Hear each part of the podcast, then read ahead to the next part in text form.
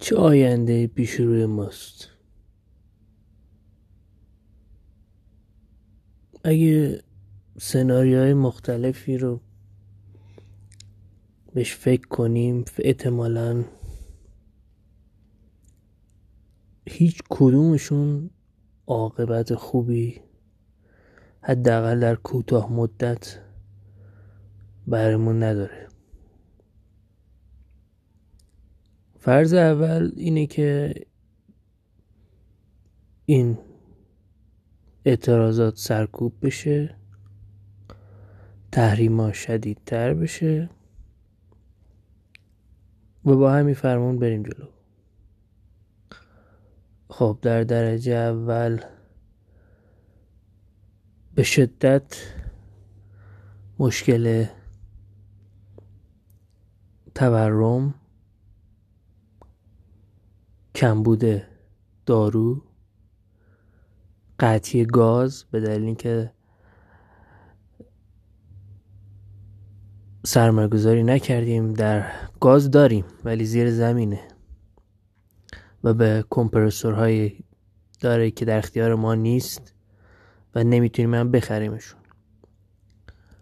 و همونجور که می‌دونید بیشتر دلاری که تو این چند سال وارد کشور شده به دلیل تحریم های نفتی از پتروشیمی بوده و پتروشیمی هم وابسته به گاز. همینجور صنایع فولاد سیمانی و دیگر. پس یا باید گاز خونگی رو قطع کنن به خصوص در فصل زمستون که هوا سرده یا باید گاز صنایع رو قطع کنن. و تا اگه امسالم به هر شکلی بگذره سال بعد کامل دچار بحران خواهیم شد. پس در این فرض ما به سمت جای میریم که اعتراضات از سمت اینی که آزادی می‌خوایم حقوق بشر می‌خوایم عدالت می‌خوایم دموکراسی می‌خوایم و می‌خواهیم این جنایتکاران رو به عدالت بسپریم به سمت معیشت و اعتراض گرسنگان به قول گفتنی خواهد رفت.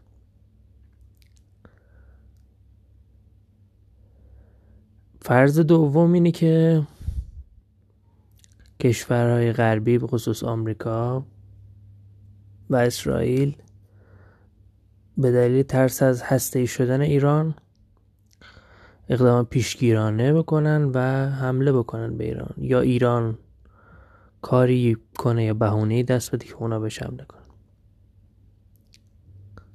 خب در این فرض هم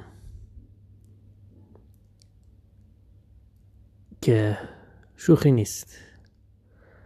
همه می‌دونن که جنگ چه عواقب جانی مالی اقتصادی شدیدی داره.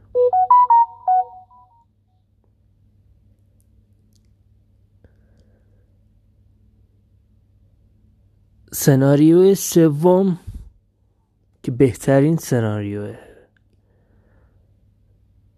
که احتمالش از اون دوتا اولی با توجه به شرایط فعلی و عدم همراهی قش گسترده مردم به دلیل ترس و هزینه زیاد خیابان. اینو همیشه بعد نظر انقلاب هزینه زیادی داره. هزینه زیاد یعنی همون جان عزیزت. و ادامه کمترش هزینه مالی.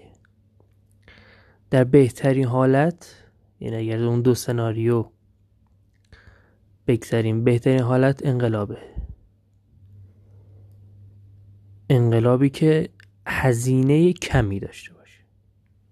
هزینه کم در صورتی رخ میده که نیروهای سرکوب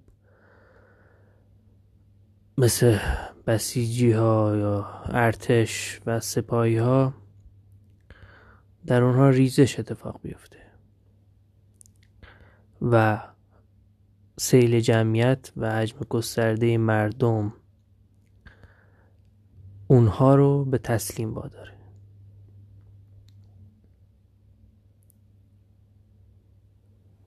این بهترین راه از جنگ جلوگیری می‌کنه. از فروپاشی اقتصادی و بدبختی.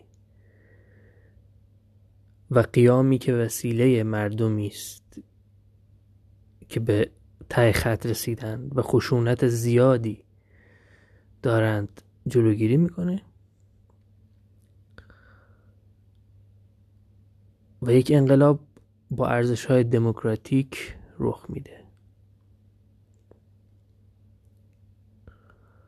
اما چجوری میشه مردم به هم بپیوندند؟ من وقتی تو خیابون بودم اینی که می‌دیدم این وسایل پراکنده کردن مردم. چیه؟ گاز اشکاور تفنگ های پینتبال یا همون ساچمه ای یک نوع گاز دیگه هم دارن. بمب صوتی. و موتور سوارایی که می حمله می‌کنن با باتون به سمت مردم. این ابزارهایی که دارن. و همینجور ماشین های ضد شورش ماشین آپاش. و در ادامهش هم اسلحه های جنگی.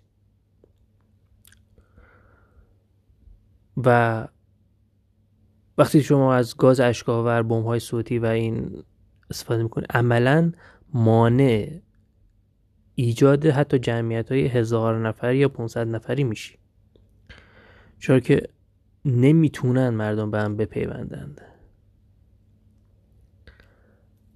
مجبورن برای اینکه از اون گاز فرار کنن یا از اون صدا یا از اون شلیک یا از اون موتوری بادون به دست پراکنده میشن پس یه چالشی وجود داره که این جمعیت گسترده رخ بده. ولی چالش مهمتر از گاز اشکاور و اینها چالش فکری و چالش اینی که اکثریت مردم به این نتیجه برسند که این هزینه ای که می‌خواهند بدن به نتیجه می‌رسه در درجه اول. یعنی انقلاب بعد از این قطعا یک حکومت دموکراتیک خواهد اومد نه یک فرد دیکتاتور دیگه. دومین چیز اینه که باید انسان باید ارزش ها و اصولی داشته باشه که حاضر باشه براش بجنگه. اگه ارزش ها و اصولت اینه که فقط خودتی جیبتو پر کنی در رفاه باشی خب هیچ وقت به خیابون نمیای. تا زمانی که به گرسنگی نرسیدی به خیابون نمیای. اگه ارزشت فقط خودتی.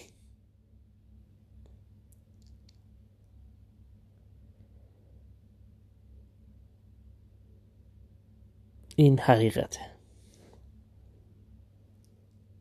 امیدوارم.